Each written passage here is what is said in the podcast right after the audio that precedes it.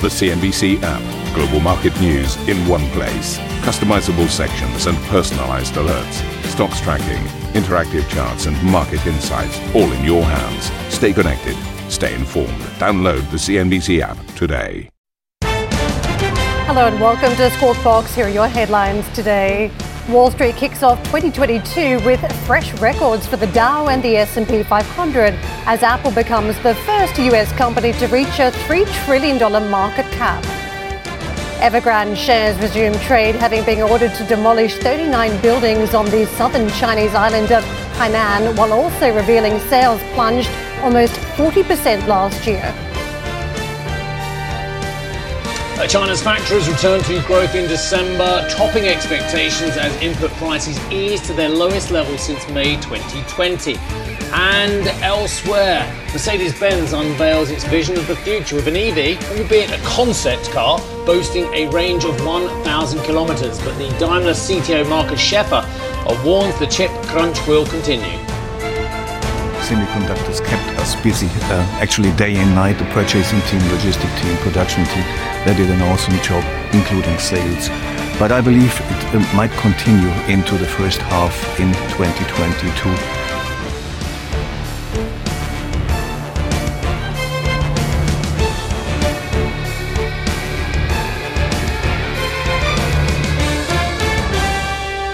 Happy New Year, all, for those joining us for the first time in 2022. Let's take a look at the market action because a very strong start is what we've had for those Wall Street indices. The Dow claiming fresh records, 246 points to the upside, a balance of almost seven tenths. And you can see the trade now 36,585. So it was a very strong uh, kickoff to 2022. But the same factors at play here. Investors weighing up Omicron, the threat that the variant poses at this point to supply chains, to profit, to, to to some of the expectations for this year and judging that there's still plenty of growth around the earnings that we're likely to see in coming weeks and months. And that was one of the catalysts again driving the Dow. Of course, in the backdrop, we're still talking about monetary policy, what this year will bring for the Fed, which is expected to tighten rates. So that is a, a potential headwind for the markets down the track. But at this stage, it was a, a good lift off. And we did break a two-day losing streak, don't forget, on these major markets for both the Dow and the S&P. Longer losing streak for the Nasdaq which has been done four straight sessions.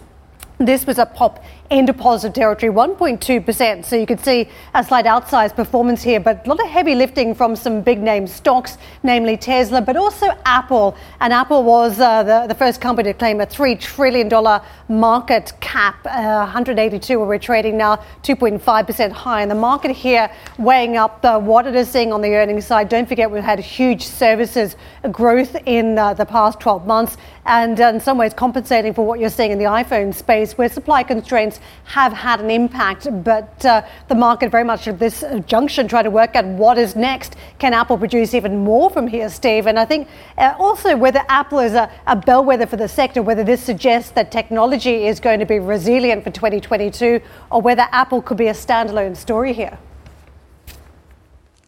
Morning, Karen. Absolutely. How was your New Year's, more importantly? I, I managed to get through it without COVID, so I think that was a win. Excellent. All right, it's lovely to hear you, and may you have a fantastic 2022.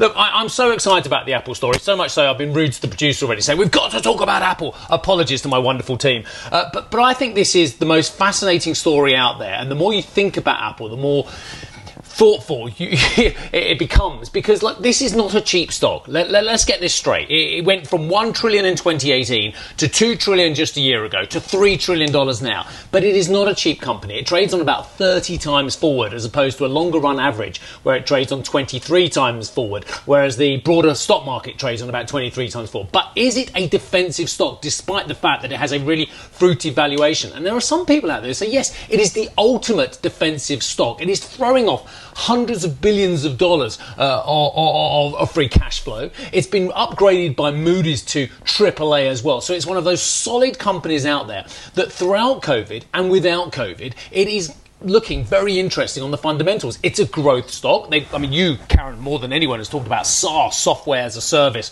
and how they've expanded enormously in that, and how their margins in SaaS are so fantastic. But they're still cleaning up on hardware. Have they had semiconductor problems? Absolutely. Are there delays on pro- product? I know for a fact there are still, and I know anecdotally and professionally as well. But the fact of the matter is they are negotiating this far better than any auto company can do, because of course autos take a lot more components uh, to get to market than, than, let's say, an Apple device as well. I, I think it's fascinating to say that people are now saying, well, actually, is this the ultimate defensive stock? Because it's got growth characteristics and it has defensive qualities for those reasons I mentioned earlier on as well. And I think it's a metaphor for the broader market and for the concentration we've got, Karen, uh, into just a few names. That lies the problem as well, because if Apple does have a problem, if there is a wobble somewhere as well, it is a large part of investors' portfolios now. It's a large part of the growth story of the S&P, which hit another record level yesterday. I mean, don't forget, and I think this is fascinating, there were over 1,400, nearly 1,500 stocks declined yesterday. More sectors were in negative territory as we hit a record high on the S&P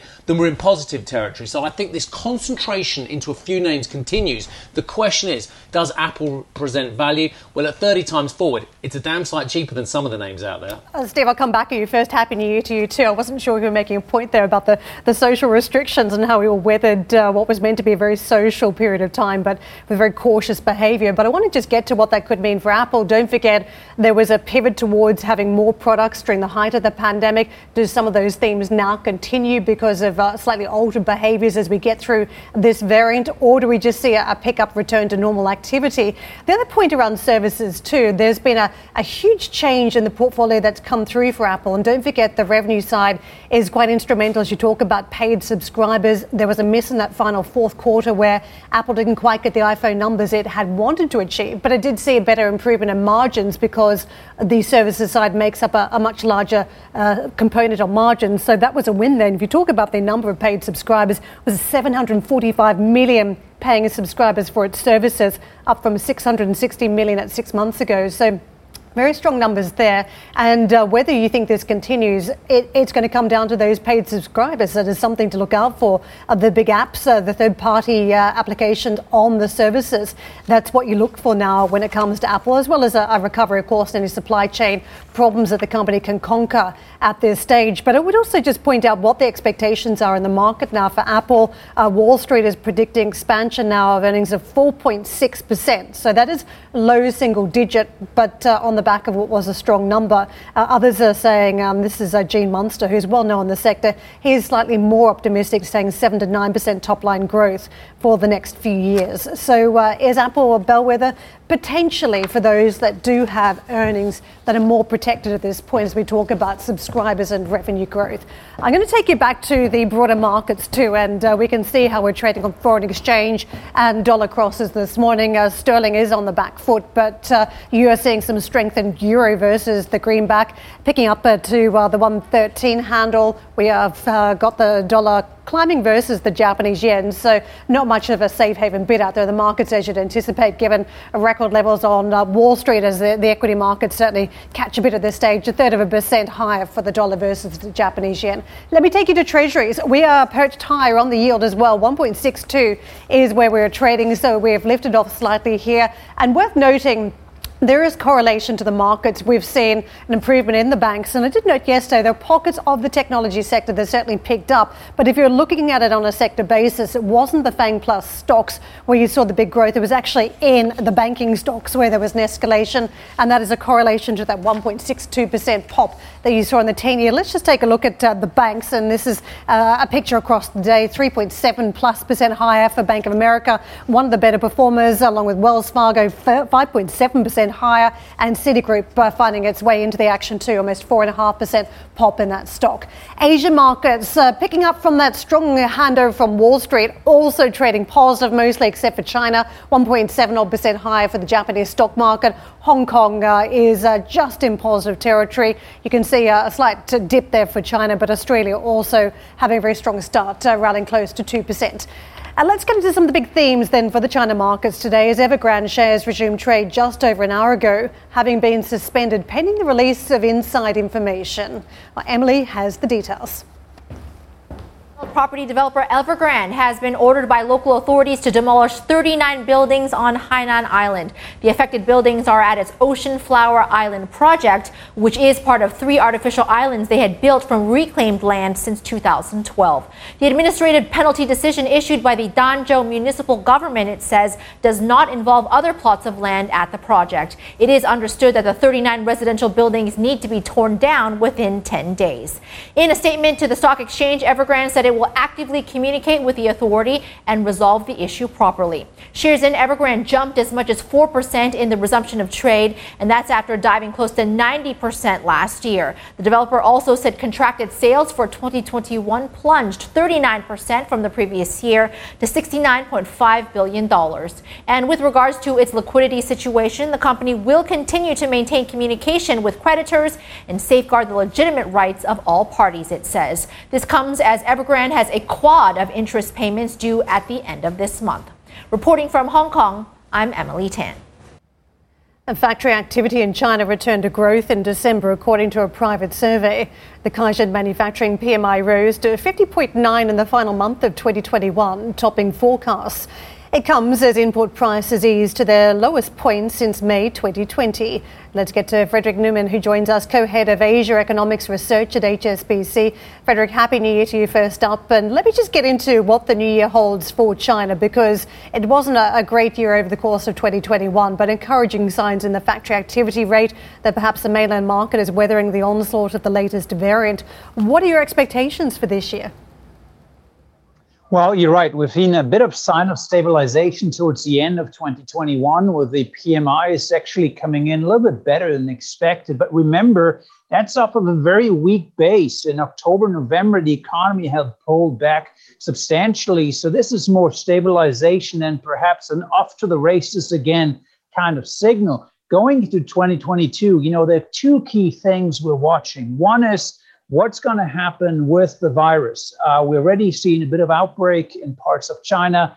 The more this spreads, the more this reoccurs, the more it's going to take its toll on economic growth. The second thing is, are policymakers going to hit the gas on policy, or are they going to act more re- with more restraint? And the chances are they're going to be a bit more restrained this year than many investors seem to expect. The themes that uh, some investors have been steering about uh, has been the self reliance policy, a sort of push back against globalization, in effect, as you see China fine tuning various policies. How big a theme do you think that is going to be as investors uh, navigate some of the, the Beijing regulatory headwinds in 2022? Well, regulatory risk certainly will still be there. Uh, it will never disappear entirely, but we have seen some signals by officials in Beijing over the last few months that they say we get the message. We need to have a more calibrated approach. Going in too aggressively is very destabilizing. Remember that some of these policies are justified, some of them are perhaps more politically motivated, but by and large, there seems to be a recognition in Beijing that things need to be uh, flagged better to the market to bring in more stability. The securities regulator, for example, has hinted at the fact that we need to have a bit more runway before we announce these new policies, kind of soften up the market, kind of make the market understand why we put these policies out there. So there will be more uh, measures to come for sure, but the, the good news is that possibly we're going to get a bit more of a strategic rollout of these particular announcements. Frederick, I want to ask you about monetary policy because as we talk about central banks globally moving towards the exit, uh, the Fed very much uh, and everyone's uh, sights at this uh, expectation that it's expected to tighten two, maybe three times this year. Where does that leave the PBOC? Because I know you're expecting some form of uh, easing here, but just how much easing can you have when you've got a Fed that could be effectively retreating from extraordinary stimulus? Well, you're looking at what I would call the big divergence uh, in 2022. The Fed uh, hitting the brakes here, hit, uh, raising rates too. We actually think three times this year, possibly even going to quantitative tightening. The PBOC under pressure actually do the opposite. Don't worry about inflation pressures. This is all about growth at the moment in China. And That would require potentially further easing at the margin. How much of a constraint is the Fed tightening here? Not that much. The PBOC can still deliver some easing. Remember, the currency is strong, the balance of payments is fairly robust. So the PBOC has some independence. The only thing holding them back is the fear of reflating the property market too quickly. It's local debt that is a constraint to monetary policy. It is not so much the Fed. Frederick, uh, most China watchers last year were also stewing about the impact of Evergrande, whether it could cause contagion across markets. As we wade through the headlines today, we've been talking about uh, the company that was apparently um, told to demolish 39 buildings in the resort style development in Hainan on the, the, southern province there. What do you make of the, the developments around the property story? Do you think we've seen enough cleanup here from Beijing to help some of this noise disappear for investors at least? Well, by and large, the message is very clear from Beijing is that they will not want to see the entire development sector crumble before their eyes. They've started to ease the credit uh, restrictions that are imposed on property developers, advise banks to put money back into the sector to stabilize things. Most importantly, they've actually signaled to local governments to help support local developers. So, by and large, the sector is ring fenced. It will start to recover gradually. But of course, individual companies may still run into some issues. And therefore, the issue is ring fenced from a systemic perspective. But that doesn't mean that every individual co- company is out in the clear. Frederick, very good morning to you. I mean, I think this goes way beyond property companies. I know a lot of people are saying it's just about a few names. But if we don't have those revenues coming from the expansion of property, which has been such a huge driver, uh, up to a third of the Chinese economic growth story over the last decade, th- th- then things are going to be a-, a bit of a problem for the municipalities, for their revenues, for the growth story, possibly some social problems as well. Am I making too much of this? Or is there a possibility that that could be the case? You're not making too much of it. You hit the nail on the head. You're right that as the real estate market cools down, as local governments cannot sell land, they're deprived of revenues they need for infrastructure spending, social spending, etc. So that is a significant growth headwind that Beijing will have to make up for through other measures, fiscal transfers, for example. So there is a, a hole to plug, if you will, but it's not as if Beijing is flying blindly into this. So more money will have to be made available, both through monetary and through fiscal easing. Remember one thing though, local governments have also tremendous fiscal reserves. They're actually underspent over the past year. And now the game of the game is really to encourage them to use these fiscal reserves. It's not as if local governments are high and dry. Yes, there's less revenue coming in, but they still, for the most part, have a bit of a cushion of uh, uh, reserves that they could use to spend and accelerate uh, uh fiscal expenditure over the coming months. Uh, and Frederick, I'm not trying to cr- create a bear case for China and China's property. In fact, quite the opposite. I'd like to see it do well. But but but but it just seems to me you talk about the Chinese municipal reserves and fiscal reserves. I have questions about that, Frederick, because I've seen the expansion of Chinese debt uh, coming up to Western levels in record time, possibly surpassing if we if we're not careful as well. Is this the year where actually people start looking at sovereign debt and saying, "Well, I'm quite worried about that potentially." I know that we've ignored sovereign debt problems and explosion of sovereign debt debt to GDPs in EM and DM for the last decade, but uh, is this the year where we start actually looking at it again? Well, we've always kept a wary eye on it. I think uh, all of us in the investment community has increased uh, over the last 10, 12 years quite rapidly. And you're right, there is a high leverage in that sector, um, but uh, this is still a closed financial system by and large. There's excess savings in China. It is largely a function of the government uh, willingness uh, to continue to fund and allow local governments to issue more credit. There's not a credit constraint in terms of lack of availability of funding. It's more a political issue as to whether, to what degree, local governments are allowed to spend again. And here, Beijing wants to walk a very tight line, which is they're not let these local governments splurge like uh, irresponsibly and drive up debt further, but also not have local government spending contract so rapidly that the economy uh, stumbles. So, uh, treading that fine line, that's going to be the trick this year but we're still very far away from really this becoming a, a systemic, a sovereign funding issue for China. So look, let's paint the bull case as well. Um, that's the negative case: concerns about debt, concerns about property, social tensions, whatever. What's the bull case for China in 2022?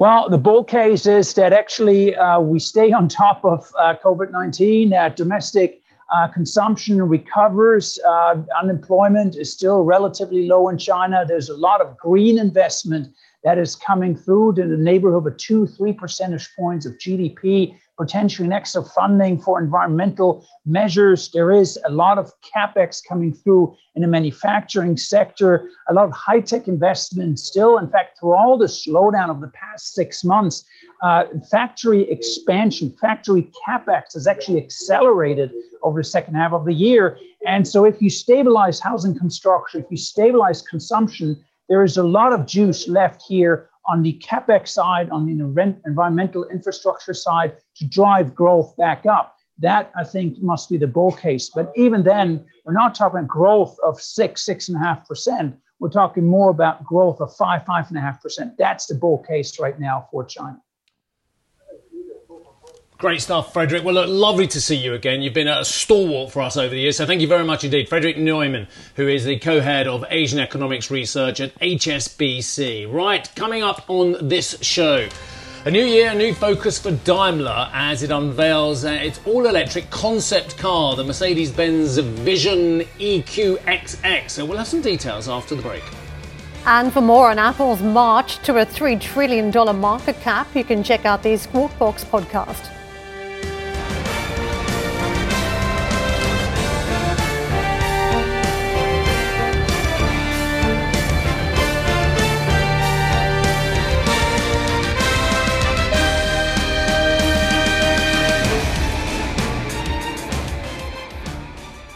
Ambition to me is about doing better. I think ambition creates a pathway. The best advice I can give someone starting off a career is don't have a career, have lots of careers, try loads of different things. Talk to people and put your ambition out there. I don't feel that I've hit peak ambition because it's a learning journey. CNBC is where ambition meets opportunity. What does living ambitiously mean to you? Hear it from our CNBC anchors, reporters, and global business leaders on CNBC.com.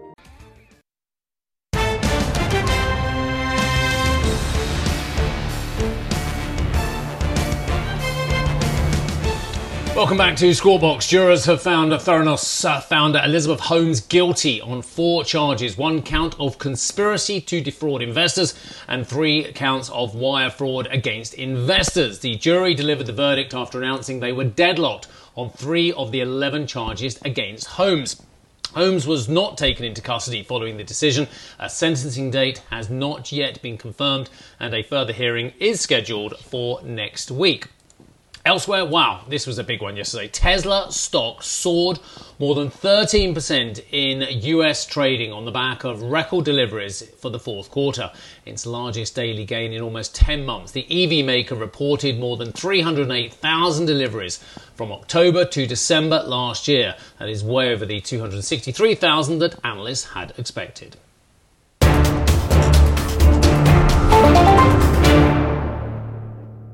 Daimler has unveiled its new Mercedes Benz Vision EQXX concept car not exactly the, the, catchiest title, but the headline grabbing news is that this is a battery powered vehicle with a range of over 1,000 kilometres per charge. So, the equivalent of a drive from Paris to Berlin, a little bit further than West Sussex to London, where Steve is now, or East Sussex, I should say. Daimler is planning to invest over 40 billion euros into the electric car market. And it has spoke to Daimler CTO Markus Schaefer about the company's plans for the biggest EV markets, including China and the United States. China is a very, very important market for us. It's the biggest market uh, for Mercedes-Benz, and we're doing excellent uh, in the market. So we are starting now to roll out our uh, pipeline of products, electric products in the market. And uh, so we're in the start there, but we're continuously now this year basically coming with new products in China and also conquering uh, part of the EV segment in this important market. And what, how, what, about the US? Because clearly the US is the second biggest important market, and there's also a climate initiative, but there's also a bit of a protectionist movement, even with the new Biden administration when it comes to cars. So, how are you doing there? Well, uh, we are in production in the US. So about 25 years ago, we started to invest in the US with our own production on passenger cars and vans. And actually this year will mark the year where we start our electric uh, EVs coming out of our US plant in Alabama. So this is going to be a major milestone. Our new um, electric uh, SUVs coming out of the US, including battery plants. So it's not only an investment in the past for passenger cars, but also for batteries, which we are inaugurating also this year. So we're covering the entire value chain of EV vehicles in the US. That's why we look very confident uh, in talking to the administration as well there. Schaefer also spoke about the supply chain challenges that the automaker faced last year and into this year semiconductors kept us busy, uh, actually day and night. The purchasing team, logistic team, production team, they did an awesome job, including sales. But I believe it uh, might continue into the first half in 2022. So there's a lot of focus and the task forces will continue to work on semiconductors, even going into uh, 2022 there. But we're getting more involved in the supply chain of semiconductors with new agreements with semiconductor suppliers, new contracts, and much more focus on semiconductors in the future, including the selection of hardware, which uh, we did not do in the past. This will be a new focus. Um, that would be my next question. Has that crisis um, in the semiconductor space triggered a change of thinking how to actually organize the logistics and also the supply chains? Well, it's it's a global question. It's a global question of supply chains, and obviously there are several boundary conditions that are changing on a, a global supply chain. Political things, uh, transport of goods around the globe, but also a new look at supply chain. Especially if you look at this car here, what does the new car need? It needs software, it needs chips, and needs battery. And lots of these items are new items we didn't take care in the past. They were not needed in the past. So the purchasing team, logistic teams, they need a new focus. So we're entering into the supply chain much more than we did in the past, looking at raw materials for battery, looking at semiconductors, where they are produced. So we're determining uh, chips in the future much more than we did in the past. So this is changing the landscape, definitely. One last question on lithium and the commodities needed for the batteries, because clearly those prices went up a lot during last year and most likely will remain very elevated. Do you see that there could be also a problem of scarcity when it comes to those um, commodities needed? Oh, absolutely. We do believe that we have to take care about our raw material supply. And with the steep ramp up, especially that we have in front of us, going from 22 to 2030 uh, to 100% EVs, it needs a lot of raw material and gigawatts of capacity uh, of battery cells. And we need to make sure that we have our hand around raw materials. And that's why we take care about sourcing, contracting raw materials directly Thank you for listening to Squawk Box Europe Express. For more market moving news, you can head to CNBC.com. Or join us again on the show with Geoff Cutmore, Steve Sedgwick, and Karen Tso, weekdays on CNBC.